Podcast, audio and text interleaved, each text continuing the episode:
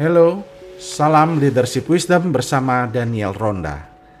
Satu sukacita buat saya dan satu uh, kegembiraan menemui saudara-saudara untuk membahas topik kepemimpinan dan saya harap saudara uh, menikmati podcast ini, podcast tentang kepemimpinan khususnya mereka yang terlibat dalam kepemimpinan organisasi maupun kepemimpinan gereja.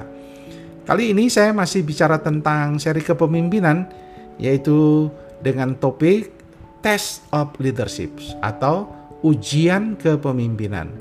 Eh, materi ini atau terinspirasi dari buku uh, Oswald Sanders yang merupakan manual book atau buku manual bagi setiap pemimpin, uh, yaitu Spiritual Leadership atau kepemimpinan rohani. Buku ini sudah diterbitkan dalam bahasa Indonesia dan saya harap saudara memilikinya.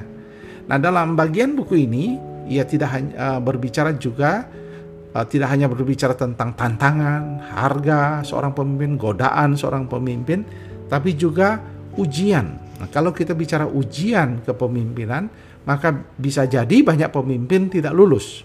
Tetapi kita berharap bahwa kita akan lulus ujian. Nah, untuk itu kita akan mengetahui dulu ujian apa yang harus kita lalui sebagai seorang pemimpin agar kita bisa lolos atau bahkan bukan hanya lolos, bertahan, bukan hanya bertahan, efektif. Dan bukan hanya efektif, organisasi yang kita pimpin bertumbuh dan berkembang sesuai dengan maksud dan rencana Tuhan. Nah, ujian itu apa saja, saudara? Nah, saya akan membahas beberapa hal yang menjadi ujian dari kepemimpinan. Yang pertama adalah ujian kompromi, kata Oswald Sanders. Compromise Ketika kita jadi pemimpin, kita tentu punya standar, standar Tuhan, standar moral, standar uh, perkenanan Tuhan, standar organisasi, etika dan sebagainya. Nah, dalam perjalanan kepemimpinan itu sering diuji.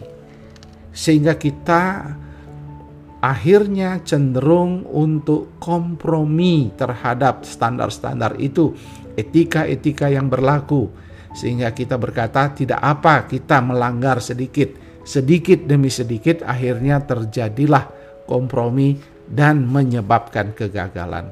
Entah itu humor dengan lawan jenis yang kelihatannya sederhana tetapi kemudian menjerumuskan atau uh, tentang keuangan atau tentang kuasa dan seterusnya. Ada banyak hal yang membuat kita kompromi dan akhirnya jatuh ke dalam uh, kegagalan, ya, tidak lolos ujian kepemimpinan kita karena kita kompromi dengan kesalahan dosa dan standar-standar etika yang sudah ditetapkan. Yang kedua, yang menjadi tes kita adalah ambisi pribadi. Ambition, personal ambition.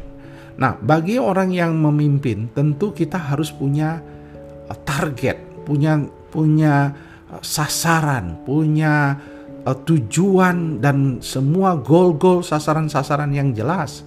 Dan itu nampak seperti ambisi. Tetapi ingat, yang kita kerjakan adalah untuk kemuliaan Tuhan. Target-target pencapaian itu semuanya untuk kejayaan nama Tuhan, menyenangkan hati Tuhan. Tetapi kemudian ketika kita berhasil melakukan pelayanan, mencapai target dan seterusnya. Kadang-kadang kemudian kita menciptakan target-target untuk kepentingan ambisi pribadi kita agar kita mendapatkan kredit atau mendapatkan penghargaan atau kita ingin mendapatkan keuntungan-keuntungan pribadi yang terselubung lainnya. Ambisi pribadi kadang-kadang membuat seorang pemimpin hancur karena ambisi-ambisi yang ada telah diredusir tadinya untuk menyenangkan hati Tuhan, sasaran-sasaran yang menyenangkan hati Tuhan telah menjadi sebuah ambisi pribadi untuk kemuliaan diri. Ingat tes ini. Periksa tujuan, periksa sasaran, periksa goal, periksa target-target kita. Apakah ini sedang menyenangkan hati Tuhan atau hanya ambisi pribadi seorang pemimpin? Yang ketiga, tes kita adalah yang disebut situasi yang mustahil, the impossible situation. Kadang-kadang kita diperhadapkan dengan situasi yang sangat sulit dalam organisasi. Dan kita berkata tujuan ini tidak mungkin kita capai.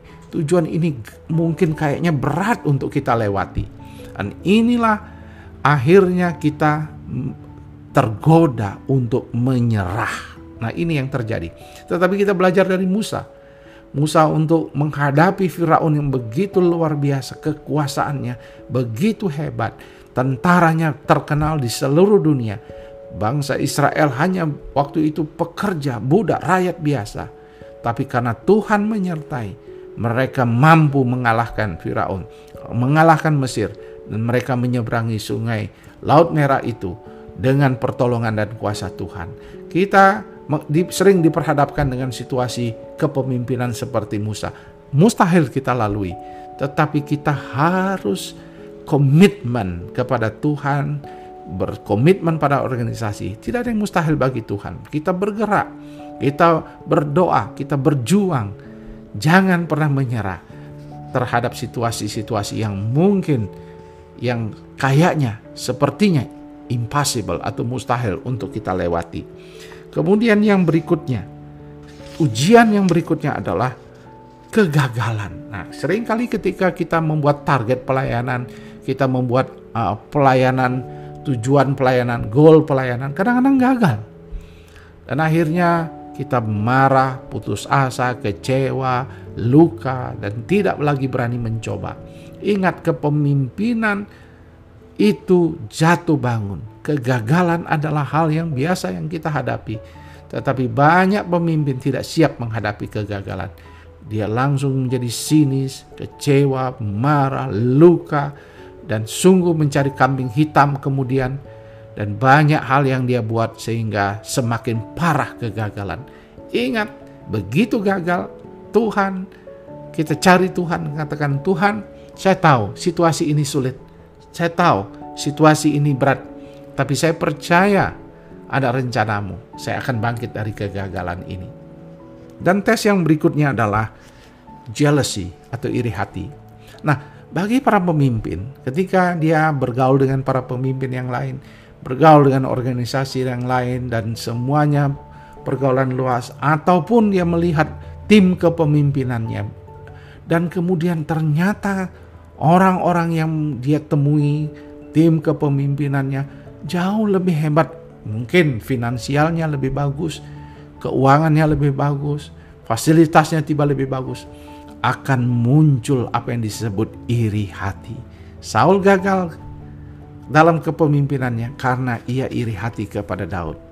Itu pangkal masalah yang terjadi pada Saul. Tentu ada masalah lain yang dihadapi dalam kepemimpinannya, ketidaktaatannya kepada Tuhan ketika Samuel menegurnya. Tetapi salah satu juga penyebab utamanya adalah karena ia iri hati kepada Daud kepemimpinan tidak boleh cemburu, tidak boleh iri hati. Kalau ada bawahan Anda, orang-orang yang Anda pimpin jauh lebih berhasil, jauh lebih hebat dari saudara, bersyukurlah. Jangan ada iri hati. Kalau ada orang bawahan Anda, orang-orang yang Anda pimpin, khotbahnya lebih bagus mungkin, pelayanannya lebih hebat mungkin, karunia yang ada padanya, jangan sekali-kali ada iri hati. Iri hati. Kita tidak boleh iri dengan mereka. Para pemimpin diingatkan, hati-hati. Iri hati itu kelihatannya kecil, cepat matikan. Apakah tidak oh, oh, saya saya seorang pemimpin, apakah Anda tidak pernah mengalami jealousy? Oh iya, itu natural, ada jealousy, ada iri hati.